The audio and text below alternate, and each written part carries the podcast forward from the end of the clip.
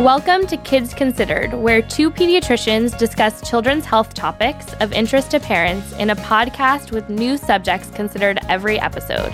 I'm Dr. Lena van der List. And I'm Dr. Dean Blumberg. And we're both pediatricians at UC Davis Children's Hospital in Sacramento, California. Let's hear about this episode's topic.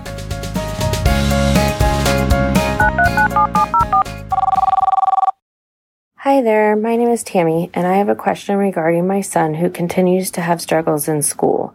I know kids are always being diagnosed with ADD or ADHD, etc., but I know that there's also an opportunity to get an IEP as well. When is the right time to request this, and what other advice can you give on this subject?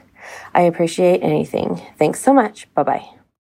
It's so difficult for parents to go through this. They want their children to succeed at school and they're struggling and Yeah, yeah, it's rough. I mean, parents want their kids to succeed. Yeah, and they want them to succeed in life. And so for most kids this means that they do well at school. That's where it starts, right? Right, right. So your kid might not be a star athlete or go on to be like the theater star Uh-huh. go on to be a movie star, but we want them to get a basic education. Right. And we don't want to pressure kids to get like all straight A's or be honor students like like Dr. Lena, that was you, right? Uh, well, actually, was not me, but I did okay, definitely. But I needed help here and there. I didn't need an IEP or a 504 or anything like we'll talk about. But Uh-huh. a, a lot of people need help at different points in their training. Yeah. So again, we want children to be successful and they don't need to all get graduate degrees or go to an Ivy League school or even go to college. Right, you can be extremely successful learning a trade, but we do recommend that all children should aim to complete high school or get a GED, which is an equivalent degree of completing high school. And that will give them more opportunities to be successful. So let's get back to the issue at hand. Your grades, right? No, addressing school struggles. It's important because it can be really stressful for both the kids and the parent. yeah, absolutely. So where should we start? Well, let's start by talking about how common of a problem this is. Okay, good idea. How about we focus on special education as an example of kids who need extra help? Mm-hmm. So, one out of every six kids in the US is struggling in school, and 6.6 million of total public school kids are supported by special education programs. That's 13% of school children. I didn't realize it was that common. I mean, that's a lot of kids. Yeah, so parents should not feel alone if their kid needs help at school.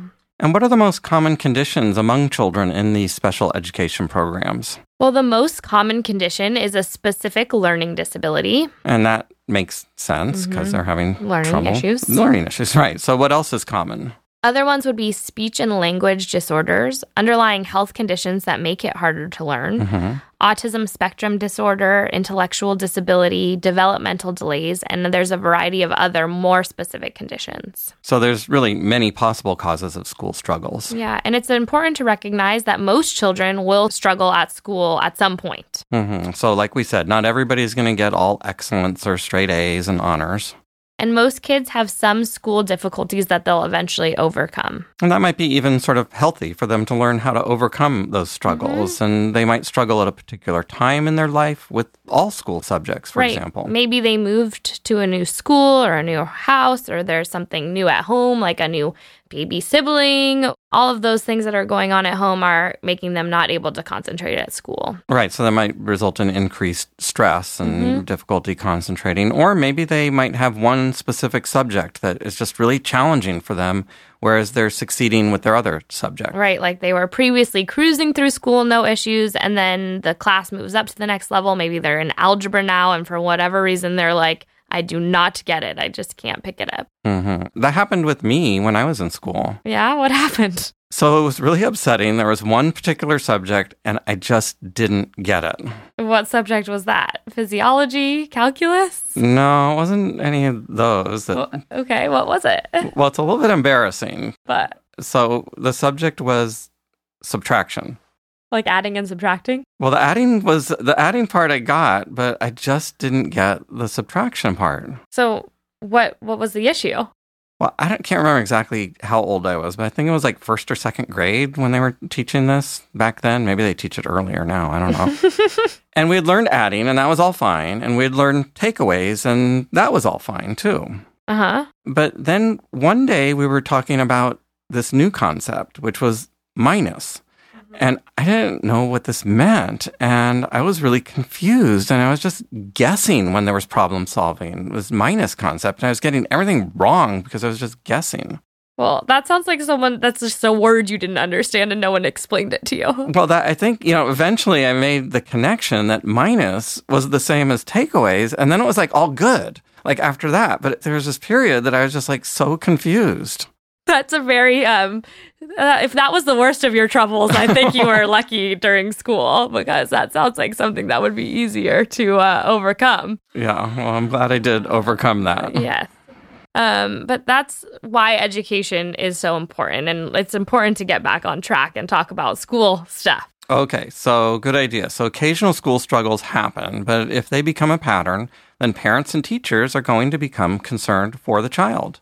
And parents may not know what to do if they think that something's not right. Right. They might not know the next steps to take for their children. Right. But it's important to trust your instinct and speak up for your child. Absolutely. And so one step they can take is to talk with their pediatrician. Yeah, let's explore this further because we get this concern in the office a lot from parents. Because if children are struggling academically, this can be a sign of a more complex underlying issue. And your pediatrician will want to make sure that this is thoroughly explored so that the cause is found. Right.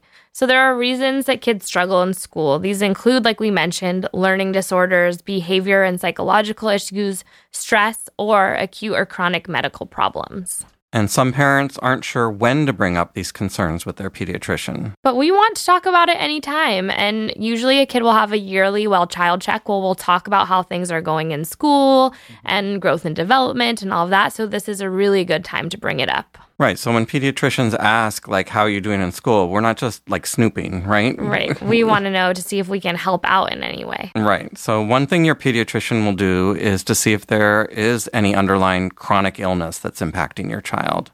So, for example, we know that kids that have asthma or type 1 diabetes that's not well controlled may miss a lot of school, which will impact performance um, because they're homesick or they're dealing with their illness. Mm-hmm. We also know that just vision problems can impact academic performance. Mm-hmm. And so at that yearly well child check, we always do a vision check mm-hmm. because if you're not able to see the board, you're not going to learn the information. Right. Or hear. Or hear. Hearing checks too are both big Hearing ones. Hearing checks, yeah. So if there's no obvious medical reason, then we need to do further exploration. Mm-hmm. And this could be looking for things like ADHD, or could your child benefit from a more in depth evaluation? Because there could be a learning disorder, a neurodevelopmental or language problems, there could be intellectual or emotional difficulties. And then there could be um, sources of stress that maybe aren't obvious and they're underappreciated.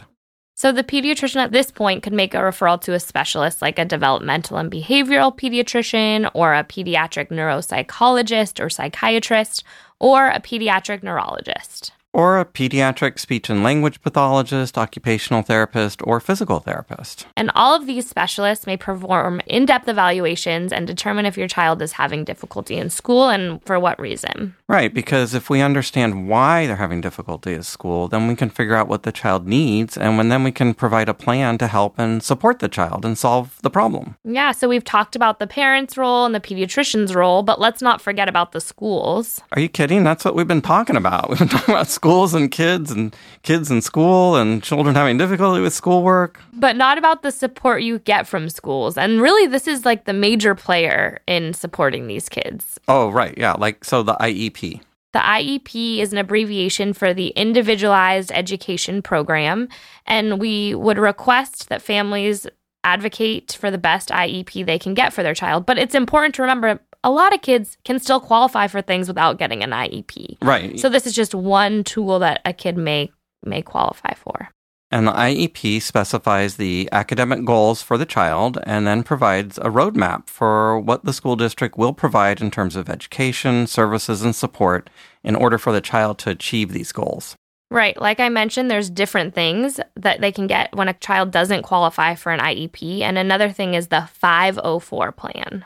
So the 504 plans are different from IEPs and they're covered by different laws and they work differently also. Mm-hmm. They help provide accommodations for children. For example, like if a kid needs a little bit of extra time on tests, Um, in the US, it's really important for parents to know that if they have concerns about their child, the school districts are legally responsible for responding to your concern. So, what you need to do is you write a letter that says, I have concerns about Johnny's um, ability to, like, he's not reading at his grade level, or his pediatrician raised concerns about speech difficulty. And then you provide that letter to someone in the administration at your school office. Mm-hmm. And they have, depending on the state, between like 30 and 90 days to respond with a full evaluation of your child. Mm-hmm. That doesn't mean they're going to get an IEP or even a 504, but they'll be able, they do specific testing and they're going to be able to tell you, like, address your concerns and possibly place your child into one of these Mm-hmm. um, programs. So they start to try to figure out what's going wrong and solving the problem. And we can um, post some sample letters because that's sort of the hardest part for parents sometimes on our website so that you can see what some of those letters look like. hmm So one of the important things to realize is that these programs working with the schools, it, it takes a lot of teamwork. Yeah, the family, the school, and the healthcare provider all work together. It's a team based approach. hmm So it's a team-based approach with the child and the parents at the center of the team. And how do we make sure the team is successful? Well, um, usually, you know, like good draft picks and pricey free agents, and then you get a really good coach, right? You're on your sporting track now. Oh, that's that has been on my mind. Yeah, I got a little off track. The team working for the child to achieve their specific goals needs to communicate well with each other in order for the plan to succeed. Right. So communication is key, and communication is often really challenging. Also, Yeah, it can be the most difficult part for parents to make sure that all team members are collaborating well. so we do have links to some good IEP and 504 plan resources on our website. I'd like to go back and address some of the most common conditions that can impact a child's school progress. Good idea. So you mentioned that the most common condition resulting in children receiving special education is specific learning disabilities. Right. These children have difficulty understanding and using language, and then this results in struggles with listening, thinking, speaking, reading, writing, spelling, and math. Well, oh. pretty much everything. Pretty much everything. That's all really important stuff. And it's not always obvious when children have learning disabilities, but there are some clues that they need some help. So, for example, a child with a learning disability will sometimes have difficulty getting organized at school or at home. They may not understand or follow directions well.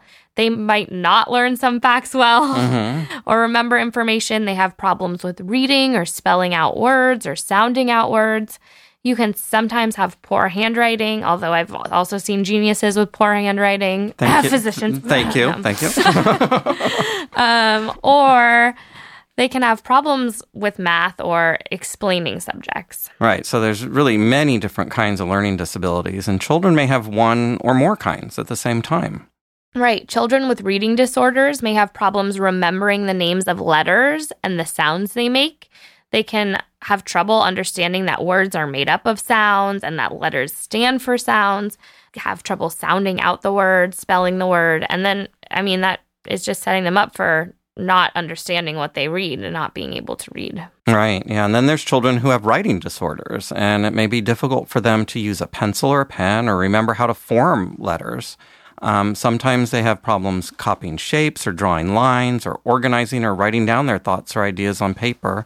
And spelling and punctuation may be challenging for them also.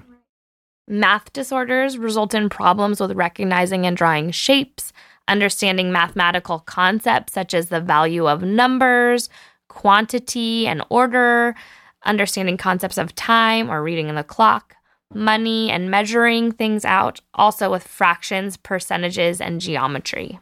Yeah, and then there's children with what are called nonverbal learning disorders. And these children have difficulty copying designs or understanding three dimensional patterns, problems with abstract concepts, difficulty with math, writing and understanding reading, and then challenges with social skills or nonverbal skills like body language or poor coordination. Speech and language delays can result in difficulty reading and writing, not understanding word problems in math, mm-hmm. and not being able to follow directions well, and sometimes have difficulty answering questions when asked. And children with speech and language disorders can have problems with receptive expressive language, and that is understanding what people are saying, as well as speech disorders and communicating well socially. They really they can't use language to navigate effectively with other people. Yeah. And like we talked about before, health conditions that kids have can result in school struggles. So if kids have congenital heart disease, anemia, clotting disorders, or history of some infection in the brain, or prematurity, concussions or head trauma, PTSD or post traumatic stress, or prior exposures like fetal alcohol syndrome during pregnancy, or other chronic diseases like we talked about asthma, cancer, diabetes, those can all lead to problems in school. Yeah, there's so many medical conditions that make learning more challenging for children. Yeah, autism, depression, or anxiety disorders, including separation anxiety, which we talked about in a previous episode, also make it more challenging for children to succeed at school. And we already talked about um, ADHD in a separate episode and how this can impact learning by making it difficult to focus and pay attention and remember information. And so it makes it hard for kids to complete their schoolwork and their homework. And there are social challenges like poverty, hunger, divorce, lack of sleep. Right. And we talked about divorce and sleep in previous episodes if listeners want more information on these issues. So you can see that there's many, many different reasons that a child could be struggling in school. And that's why it's important to pinpoint why they are struggling because only then can we work towards an individualized plan for this particular child. Whatever the cause of the child's school struggles, getting them back on track usually takes time. Right. And many of the causes are complex, and addressing them can be a very long and difficult process for families. Right. It's not like a simple solution. There's not like one thing, but there are many things that can be done to help kids do better in school. So, most children with problems learning develop different ways of learning, and then they go on to succeed. Right. So, parents need to be patient while we're addressing this. First, they're scheduling the testing, then the test results, then choices on how to address the problem, and working with healthcare and the school team to arrange and provide these resources. It's a really stressful time for parents. Yeah, so parents need to be prepared for the long run with when these issues come up. While kids are struggling in school, you and the school and the pediatrician are working on this. Um, and then there's some important things that parents can do in the meantime. And what's that? Always work by focusing on your child's strengths. Of course, all children have strengths, and parents can help them learn to use their strengths effectively. So they may have trouble with reading, but they're really good at math and dance and sports. And so you want to encourage those things. Right, yeah. So you want to praise your child when they do something well or they succeed with a job or a chore. And parents can help their kids develop their emotional and social skills at this time. The learning problems may result in children feeling sad or angry or withdrawn or having poor self esteem. So they need love and support during this time and empathy that learning is difficult because people learn in different ways. And sometimes it's helpful to find a team or a club or after school activities that helps them build friendships and encourages their self esteem building. Right. And it really helps build confidence. And it feels great when the team wins, right? Although it's not always about winning. Right. I just got carried away with that. so let's say the child's doing so poorly in school that they bring up repeating the grade. Is this a good idea? Probably not a good idea because it's not going to help children learn. Right, because if the child has a learning disorder or an attention issue that's not addressed, then that's not going to help by repeating the grade. Right, it didn't work the first time. Why would it work the second time? We really need to address the underlying issue. And repeating a grade contributes to low self esteem and social and emotional difficulties. This can be a big problem. More than 4% of first through third graders repeat grades, and 2% of elementary through high school students repeat a grade. And we see that repeating grades is twice as likely for children in low income households and higher for racial minorities. Children can be most successful when they have support to advance grade levels with their peers while addressing the reasons behind their difficulties with academic progress. It's probably a good idea to also warn parents out there that there are people and groups out there that say they do have the simple cure for school struggles. Right. And there is no simple cure. I've seen these advertised. There's things like eye exercises or body movements, or even special diets, vitamins, supplements. Mm-hmm. These can be very expensive, and there's really no good evidence that they work. If you have questions about these cures, ask your doctor or we will also post some resources on our website. Good idea. So let's summarize some of the main issues about how to deal with school struggles. So, all children struggle at some point at school. But it becomes concerning in about one out of every six children. This is most commonly due to a learning disability, but there are many possible reasons for children to struggle at school. If you're concerned about your child struggling, work with your school district and your pediatrician to figure out a reason and formulate a plan to help your child succeed. This may involve specialized testing, an IEP, or a 504 plan. Addressing underlying issues causing the school struggles may take some time, so be patient. Parents can support their child while these plans are being formulated.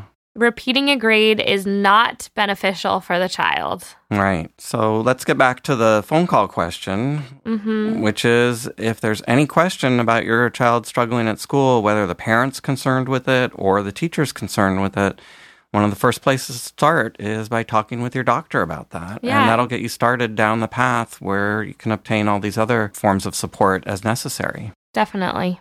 So I thought we could also summarize the main points of school struggles in a song. And this is not surprisingly called School Struggles. oh, gosh. Okay? All right, let's do it. Okay.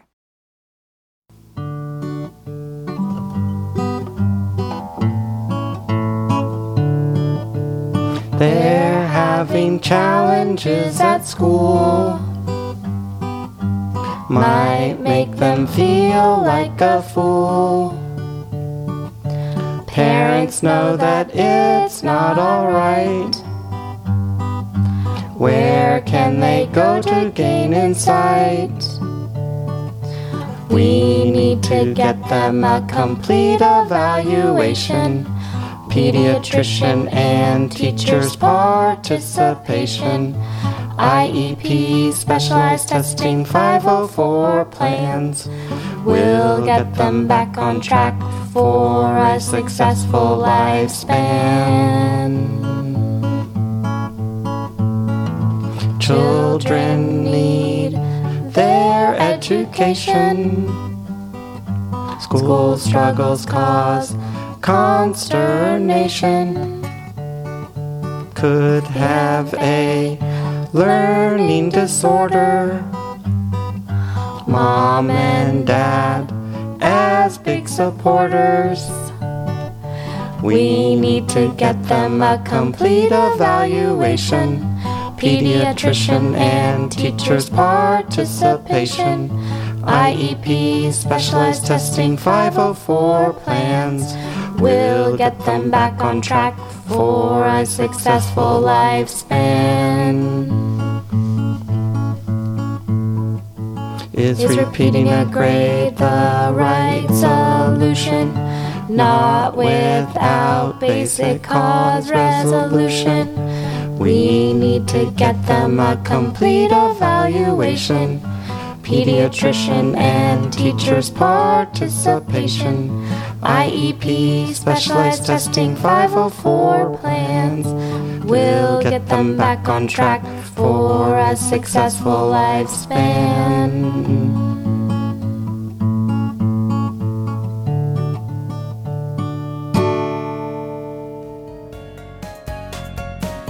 That wraps up this episode of Kids Considered. You can find more information on our website, kidsconsidered.ucdavis.edu, Follow us on Twitter at Kids Considered. and Instagram at Kids Considered. If you have feedback on this show or topics you would like us to discuss in the future, we would love to hear from you. Please call us. Our number is 916 915 3388. Or email us at kidsconsidered at gmail.com. Please rate us on iTunes or wherever you subscribe to your podcasts. Thank you for listening, and we hope you will join us for our next podcast. Kids Considered is sponsored by UC Davis Children's Hospital.